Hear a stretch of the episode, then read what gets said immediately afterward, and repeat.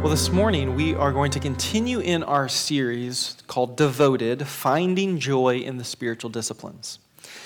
And what I hope, as I said last week, has been working your way into your thinking throughout the series thus far is the emphasis that I've been placing on the goal that we are headed towards. I really want us to understand this truth, and I'm going to keep coming back to it throughout the series. We, we basically we're talking about this idea in small groups this week. Here's the, the main thing you need to know, you have to understand before you start to apply anything in your life, you need to get the goal of practicing spiritual disciplines is the joy of flourishing in godliness. And those words, I, I was explaining that this, this Wednesday. These are all intentional words, but what we're pursuing here is, is joy, not a burden to be placed upon you, not just something to, to do because you were told to do it. No, this is something that should bring joy into your life, joy into your heart, joy into the rhythm of your week, and it will cause you to flourish, to grow, and to, to become what God has intended for you to be. That's the point of, of flourishing, and there's joy to be found in that as you and I, we become godly, more like Him, like this one that we just sang of His worth and His greatness. We, as we learn to reflect Him, we will find this flourishing and this joy that comes with it. And so what I'm, what I'm aiming for is not just that you'd be able to recite that truth, though in small groups I said, hey, who, who remembers what this was? Can you tell me the, the words? We, we worked on it. We'll, we'll get it all down there. But my goal is not just reciting a phrase, it's actually having you experience this in your life the true joy of flourishing in godliness, which is what God intends for you and I as His people. And so, my hope is that as we talk about and we begin to implement these spiritual disciplines in our lives, that you'll begin to see these things in your own life, and others will begin to notice that joy marks your life. That we're the type of people who are flourishing by coming alive in the gifts that God has given us, the things He's called us to do, and people would start to be able to tell the difference. Not because you and I say we're different on a Facebook post or a Twitter post, or because we wear a, a Christian t shirt or something like that. No, but because you and I, in our character, our daily lives, we're reflecting Jesus Christ. That's what we're pursuing here. That's the goal of all of this. And so, the title of, of the message this morning, our fourth week, talking about spiritual disciplines, the, the fourth discipline I want us to consider is we've talked about scripture, we've talked about prayer, we've talked about the discipline of remembering, not forgetting who God is, but, but being intentional to remind ourselves of what He said, who He is, what He's done. This morning, I want us to talk about true worship. True worship. Now, worship is an important topic in the life of the church and in our lives personally as Christians. It's a topic that you and I, we've looked at in various ways through different sermons and in almost every single sermon series that I have preached here because it really is connected to everything in our lives. Worship is, a, is this holistic thing that you and I were made to do that's meant to encompass all of who and what we are. I love Darlene Zschech's quote in her book, Extravagant Worship. She writes, Worship is more than singing beautiful songs in church on a Sunday. It's more than instruments and music. As a true worshiper, your heart will long to worship Him at all times, in all ways, and with all your life.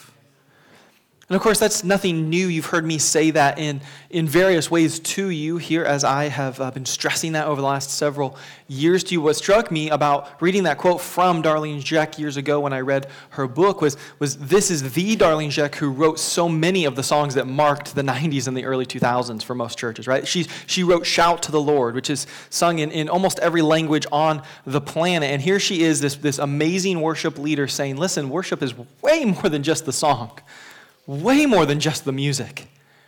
It's about your life, all of your life being lived as worship unto God. So, so what we just did, this moment we just had in these beautiful songs we sang as we lifted our voices, that was certainly worship. That's part of what it means to worship God, but that's not it. That's not the end. Worship time is not done now that I've come up and opened up the Bible. We're still in this moment able to worship God. And true worship can occur in all parts of our lives. If we've talked about so many times before, from drinking a cup of tea to enjoying the sunset that you can see, to hearing good music or having a good conversation, playing or watching sports, all of that can be done in a way that's worship unto God.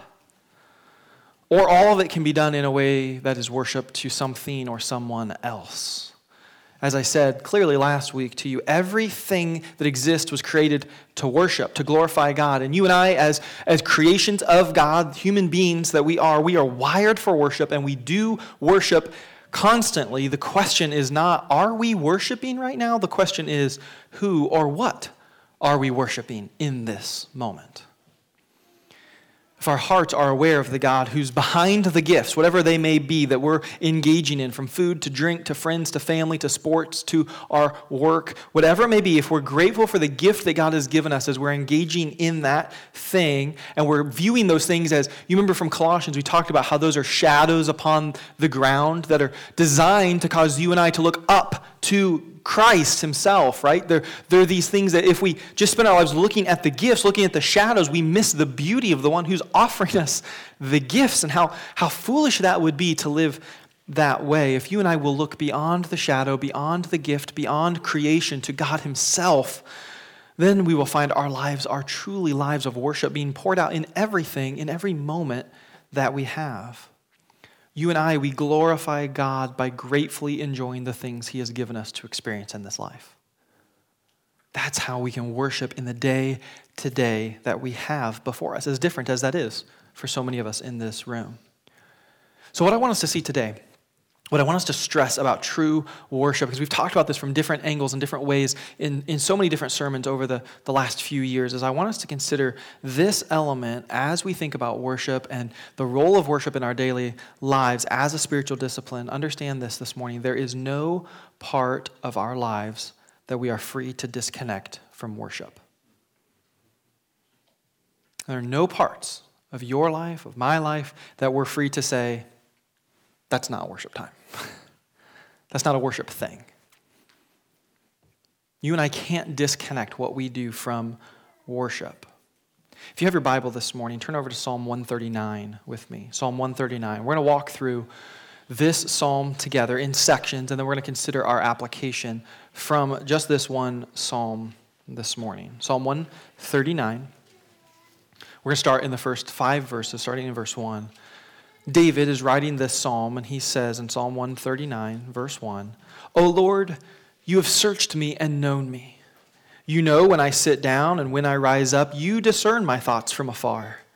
You search out my path and my lying down, and are acquainted with all my ways. Even before a word is on my tongue, behold, O Lord, you know it altogether. You hem me in behind and before, and lay your hand upon me. Now, Psalm 139 is a very well known psalm. You've probably read through this psalm before. The opening line here and the concluding lines that we'll get to in, in just a bit at the end of the sermon, they've been turned into songs that you and I have likely sung. They've been sung all over the world, many different generations, and many different styles of music. This is a, a psalm that brings a lot of comfort to God's people. And there's some truths in here that are really profound, that really should enliven our hearts, as we will see. So, what David begins with in these first five verses here of this are truths that are very, very important for you to keep in mind to frame how you and I need to live lives of true worship and how crucial that is to our relationship with the Lord. So, notice, notice with me the starting tense in verse 1. O Lord, you have searched me and known me. Right? So, so get this, right? Right now, God knows everything about you and I. He's God, right? Uh, he knows all it. He's not waiting for your permission. He's not hoping to get to know you by you coming into prayer and sharing some information. He's like, oh, oh, that's what was going on in your life this week. Great, thanks for letting me know. He's not lo- looking to learn anything about you. He has already, past tense, searched us and known us. And look how David expresses the details of that. He says, You know when I sit down and when I rise up. Let's be really clear here. I, I was reading this text and, and, and, a song popped into my mind. I know many of you have songs pop into your mind. This one wasn't a worship song, though. A song popped into my mind from Christmas. Anyone, anyone see what song I may be thinking of? See me when I sit down, when I rise up. Santa Claus is coming to town. Now, when did that become a part of the Santa Claus story, right? He sees you when you're sleeping. He knows when you're awake. He knows if you've been bad or good, right? That's not what David's talking about here. He's not singing to St. Nicholas. He's talking about God, the true God. He knows. St. Nicholas doesn't know when you go to sleep and when you get up. Spoiler alert. But God does. He sees even the mundane things of when you sit down, when you rise up, God, He knows all of that because He is, in fact, God. So David goes on to say, Look, you, you've already searched me and known me, God. You, you know my thoughts, he says in these five verses. You know the words that I will say before I say them. He says, You know all of my ways, all my habits, my desires, my plans, my goals, the things I do day in, day out. You know all of that. You are completely aware of me. You surround me and you're engaged with me. Your hand is upon me. You are not far away just watching the movie unfold. You are there with me. Your hand is upon me. This expansive, complete, constant, at all times, knowing all things type of knowledge that God has is in David's mind. And so David writes, look at verse 6, as he thinks about how God knows him, he says, Such knowledge is too wonderful for me.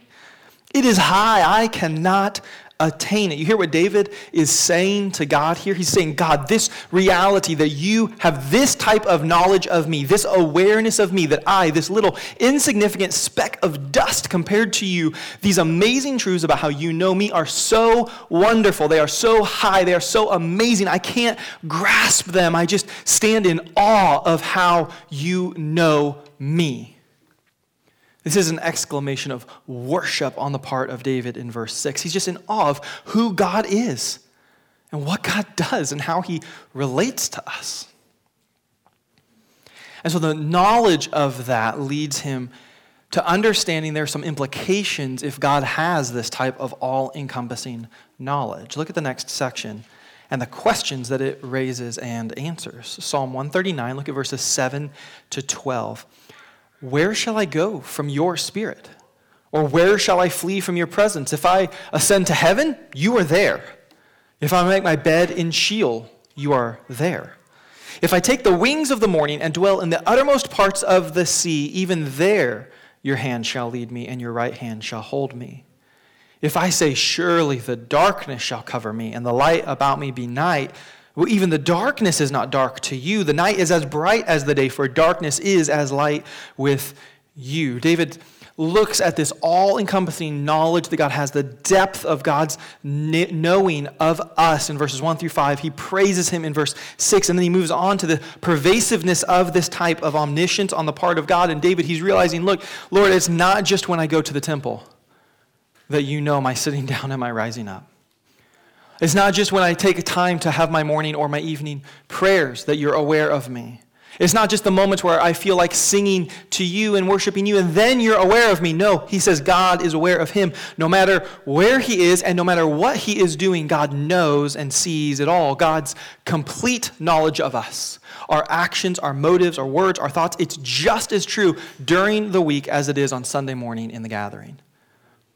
There's no place, there's no part of your life that's hidden from the view of God. Like, like really grasp that. Feel that. There is nothing that you can hide from God. There are no secrets in your life from Him.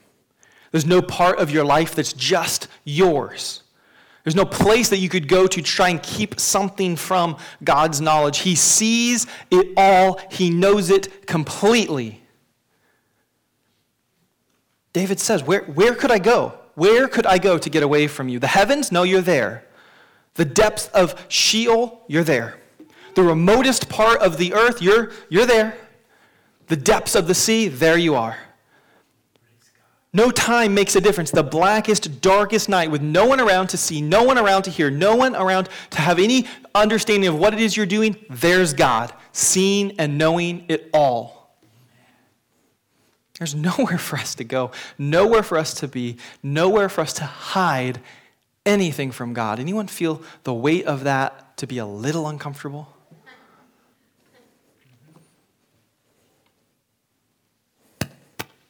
Look how he continues.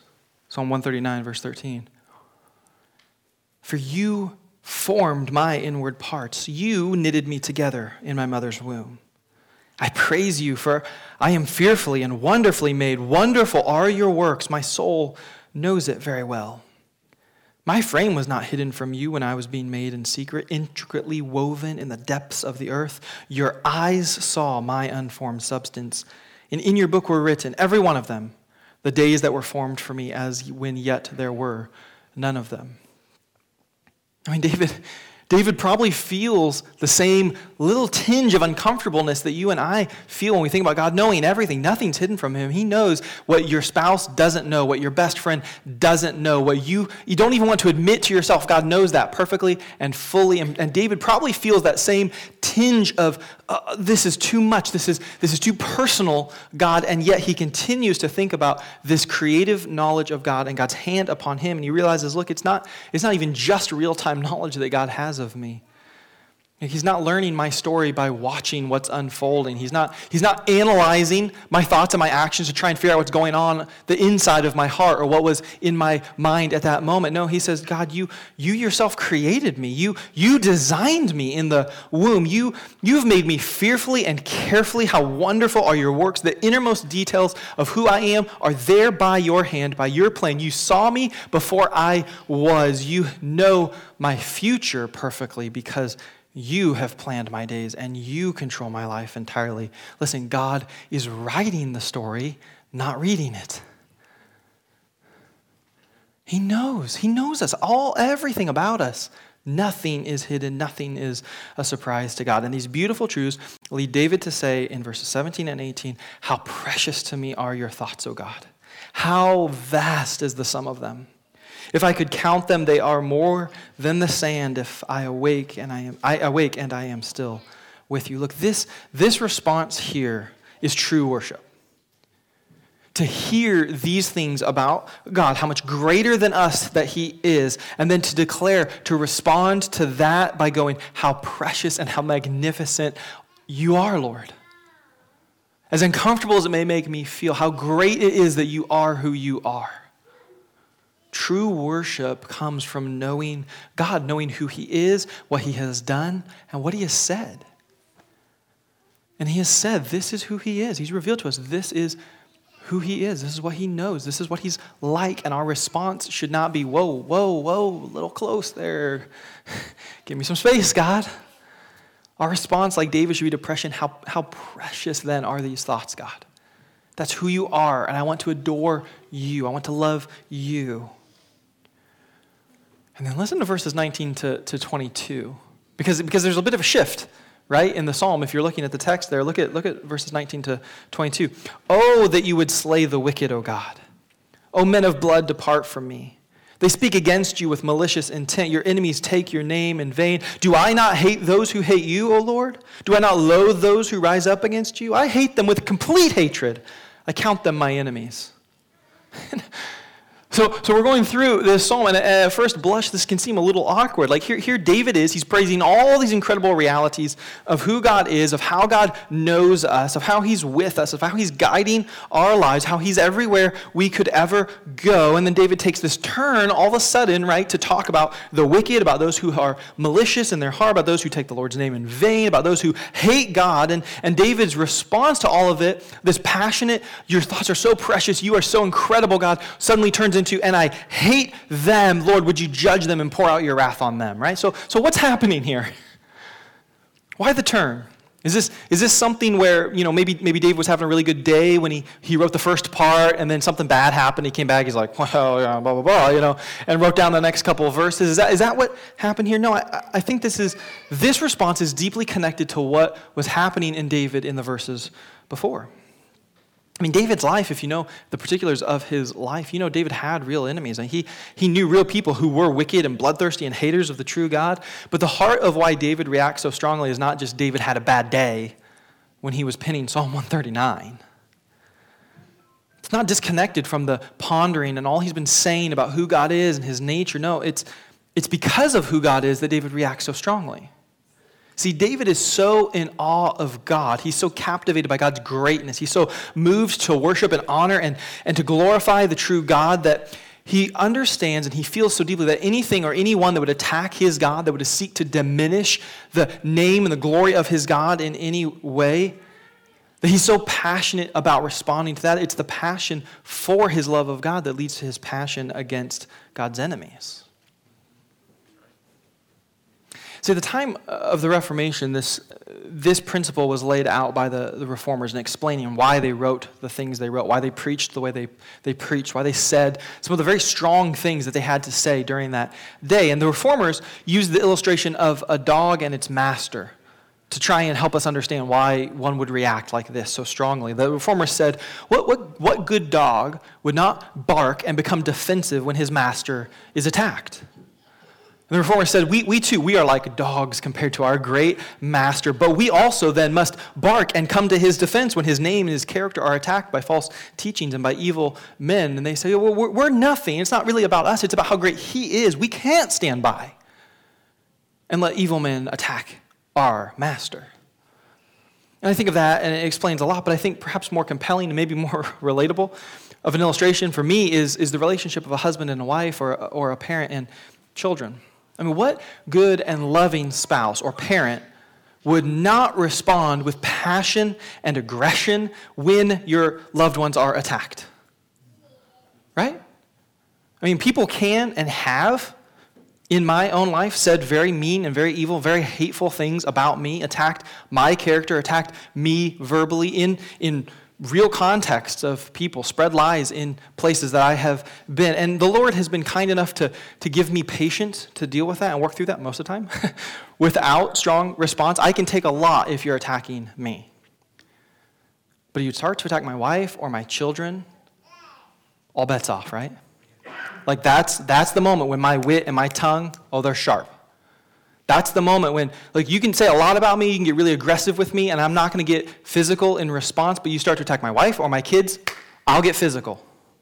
We'll go right? It's my passion, my love for them that leads me to that type of response. That's what's happening in, in David here, too. He, he himself, he suffers a lot of slander. A lot of evil things are said and done towards him. But David, he's such a passionate worshiper that when he gets really passionate about defending something, it's not his own name. He's after he's been staring at the beauty and the majesty of God, that when evil ones come to attack the God he loves, then David's passions flow to defend him, to stand up for his name. So, what we need to, to think about here, though, because what we can do is we can hear this and we can go, yes, okay, so every time I'm getting angry and worked up and passionate, me and David, whoo, yeah.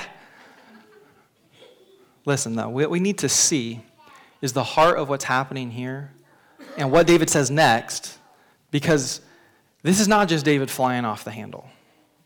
And look, listen, this is not David posting things to social media, calling people names calling for consequences of people they don't like.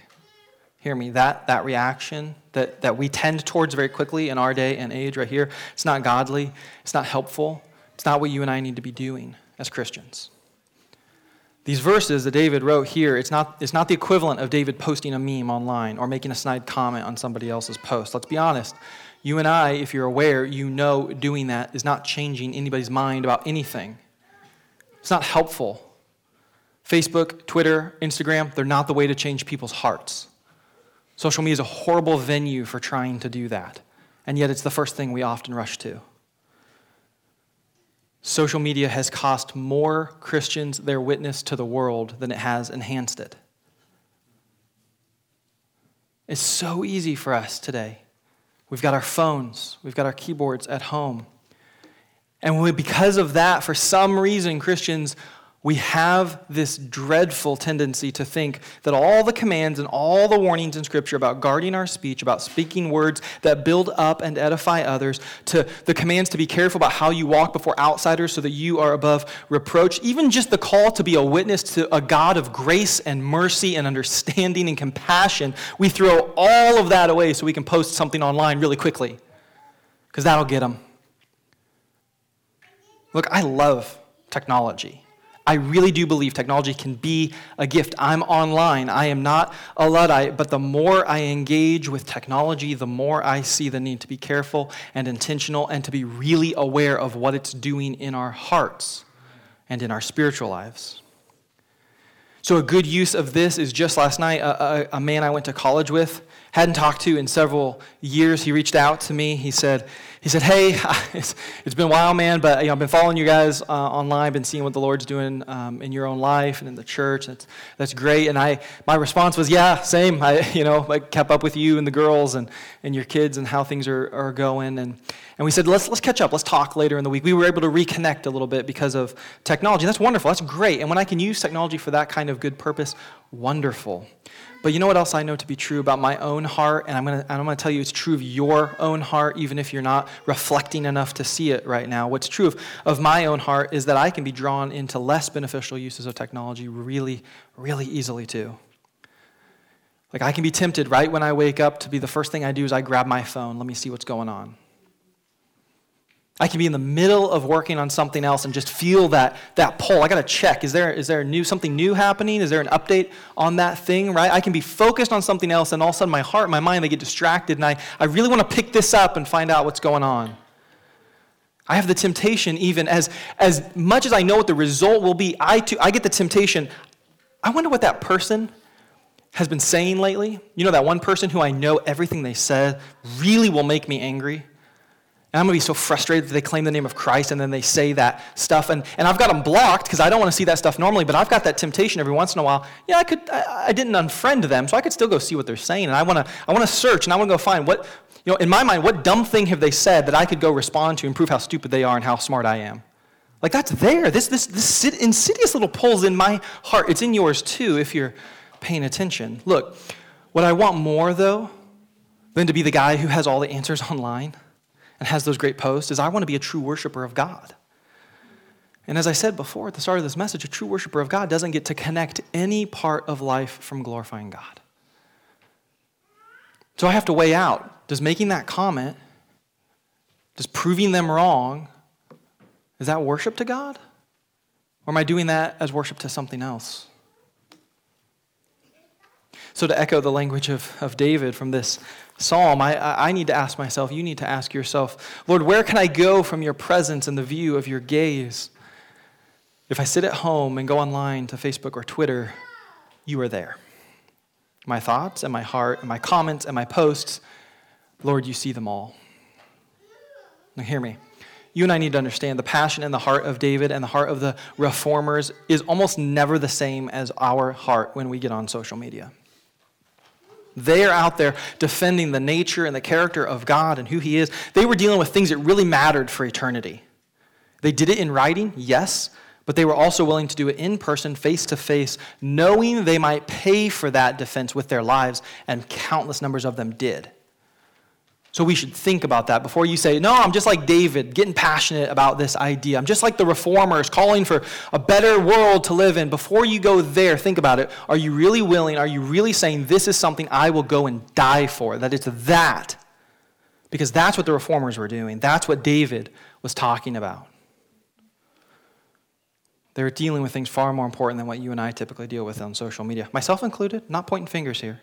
All of us. And they did it in venues that actually did help people change their minds. And I'm less and less convinced any social media platform you're on is for that purpose. We need to take a more humble and a more worshipful approach to our daily life. Social media is just one aspect of it, but it's an aspect you and I we really do need to consider because of when we live. So look now at what David says in conclusion, because there's something here in David's heart that really is what exposes the difference between us and David so much. Look at verses 23 24. David says, Search me, O God and know my heart. Try me and know my thoughts. See if there be any grievous way in me, and lead me to the way everlasting. This is the heart of the true worshiper. David is not just getting angry about others. David is not just asking God, go deal with all those others out there, Lord. That's not how he ends this. He says, he comes right back around and asks God, hey, search my heart, show me my sin expose my thoughts. And remember, at the start of the psalm, David already said that God knew him perfectly, right? That God had already tested him, that God had already known his thoughts and his heart. So, what he's doing here is he's just applying that truth, the doctrine of who God is and how God relates to us, to his moment that he is sitting in. And he's saying, All right, God, especially when I'm angry, especially when I'm upset, especially when I'm wanting to see you do something to someone else to be exposed their, expose their sin, their foolishness, whatever that is, Lord, when I want that, okay, I need to remind myself, where's my heart? Lord, reveal to me my heart, my sin. Am I off base here somewhere? David understands that more important than exposing others is dealing with his own heart. So he asks God, Search me, know me, expose my sin to, to me, lead me in the way everlasting. David seeks to repent so that his own worship is not destroyed.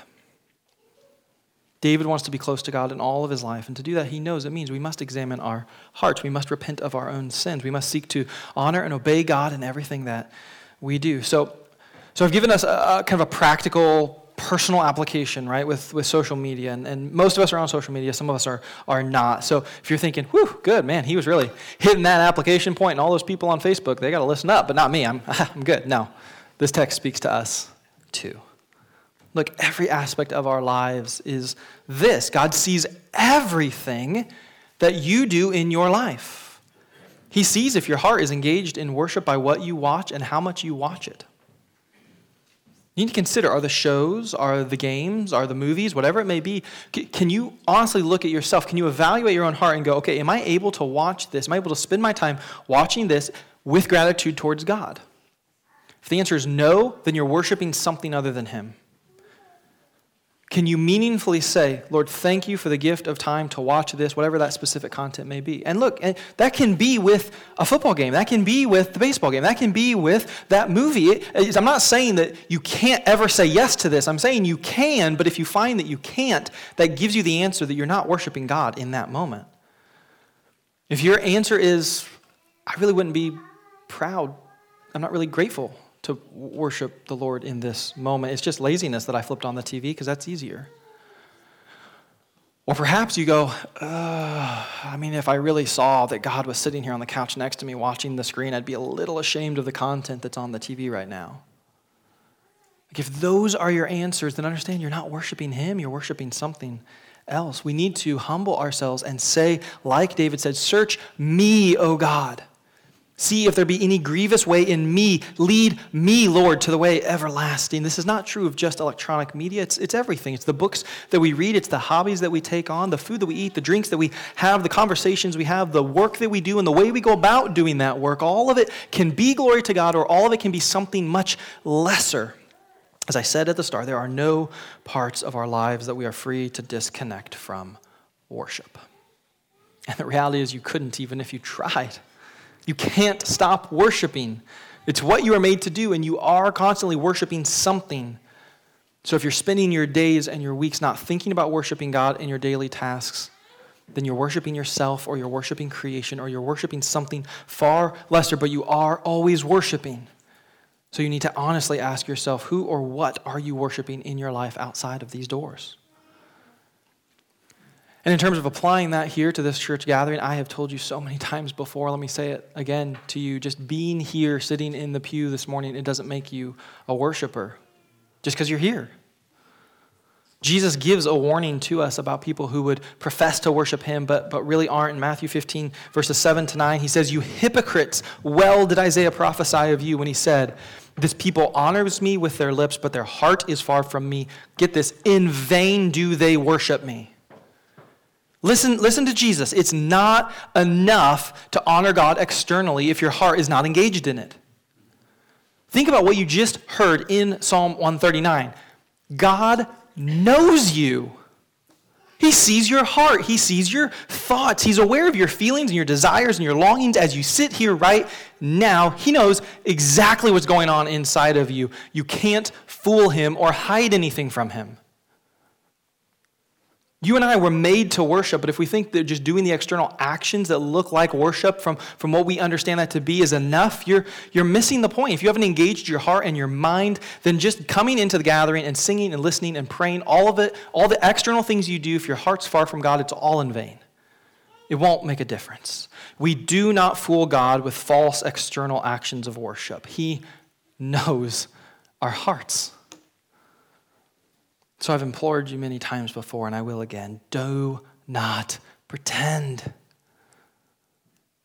Don't try to fool other people with your external actions. Don't try to act like your heart's in the right place if it's really not. Don't sit in here and offer false worship because your pride would be too hurt to admit that you are indeed a sinner who's not perfect. And that you too need God to do this work of searching your heart, exposing your own sins, and leading you into the way of righteousness. But I want us today to not only hear the warning, I, I want us to have the application of how complete this knowledge of God is and, and how that should produce reflective, intentional lives of worship. I want us to, to get that as we hear the gospel. Listen, you are broken and you fall short, and you're not perfect in making these moments, times of worship, the way they should be, or your daily lives, the lives of worship that they should be, and neither am I. We all fall short. All of us, we're sinners even as we are called saints. We are simul justus et peccator. We are simultaneously justified and yet sinners. You're not getting it all right, so don't pretend that you are. I mean, you're not fooling me. You're not fooling anyone in this room who knows the Bible. And you're certainly not fooling God. He's not unaware. He sees our brokenness, He sees our needs, and He doesn't say, hey, go get cleaned up. Go get your act together and then get back in here. And, and you better figure it out because I'm watching you. That's not God's. That's not God's response. God says, Hey, you're broken, you're messed up, and you're sinful, and you failed over and over and over again, but hey, come to me. Come, come here. Admit your sins, admit your failings, and receive again grace and forgiveness. Come to me, cast your burdens upon me because I care for you. Come to me, God is saying, receive grace and mercy and help. You cannot do it alone, and I'm not asking you to try. I'm with you. I love you. I will help you. That's what he's saying to us today. The gospel message doesn't diminish the doctrinal truth of how much God knows about you in any way. As I said before, Jesus knew exactly what he was buying on the cross. He knew all of your sins, all the sins you had last week, all the sins that you're going to commit today, all the sins of your coming week and year. He, he knows all of them. And Jesus paid for the sins, past, present, and future for all of his people. So we can come to him, we can find again grace and mercy and forgiveness. The goal I'm aiming for here, the goal even of this message, and I get it, I pressed in, it's a little uncomfortable. The application's a little too close to home. I know, I feel it too. But my goal in all of this is not just to produce guilt in us, it's to produce a life lived more intentionally, not for the sake of doing, not for the sake of avoiding certain things, not for the sake of rules or legalism. The goal is that you and I would have true joy that comes from flourishing in godliness. Living unreflective, unrepentant, falling into seeking joy and fulfillment from other things, it will leave you disappointed in the end. It will. I know what social media will do to your heart if left unchecked. I know what watching worthless shows and mindless time before a screen will do. I know how going to work and doing trying to do all of that without seeing God in any of it, it will lead to killing your spiritual vitality you won't have the joy. You won't have the life God intends for you. And I know the danger of people thinking, hey, I'm showing up to church. I've got, I'm good. I'm, I'm living a certain way and doing certain things. I know, I know it brings me to tears to think that there are people who will be in church all of their lives, who will live good, external moral lives, and they will end up in hell because they've never placed their faith in the gospel of Jesus Christ. They think, I'm doing enough, I'm earning it. You're not. He knows you're not. And He's not telling you to try, He's telling you to come and to trust in Him, to lean on Him. He's the one who's worthy. You, you and I, we are not. So I want you, I want myself to have joy. I want us to flourish here and now in our lives and in eternity to come. And the only way to do that is by us relying upon Jesus Christ by admitting our sin, by admitting our shortcoming and trusting He will forgive those things, He will save us from those things. Yes, yes, it will take work. Yes, it will be uncomfortable to live a disciplined life, to incorporate disciplines into your life, but the results, my friends, they're worth it. They're worth it. Would you join me in praying this morning as we humble ourselves before God and ask Him to apply this to us, not just now, but as we leave this place? Father, we thank you for your word, and we thank you for your love for us, and we thank you for the ability to deal honestly with who we are, to not have to pretend, to not have to act as if we have it all together, but to be able to humbly admit what is true. You know us. You know our sins. You know our brokenness. You know our failings. And so, Lord, in this moment, I pray that every person in this room, every heart in this room, would be moved to respond to the reality that you already know by, by just opening up and honestly admitting where we are with you. That, that we would say, This is where I am, and Lord, I need your grace. I need your forgiveness. I'm trusting that, that Jesus will, will give that to me despite how bad I am. Lord, I pray every heart in this room, every person who hears this message will respond in this way because you're calling to us come come to you. Lord, I thank you for, for the chance to have this time together. I'm thankful for these, these minutes, Lord, that are valuable, that do matter, and that should be times of worship for us. Lord, would you apply these things to our hearts and to our lives now and through the rest of this day and throughout the next week, Lord, that we would be people changed by knowing you are the God who knows us, who is with us. May we rely upon you and trust in you, and may we reflect you in our lives in this world here and now. It's in your beautiful name that we pray, Lord Jesus. And everyone said, Amen. Amen.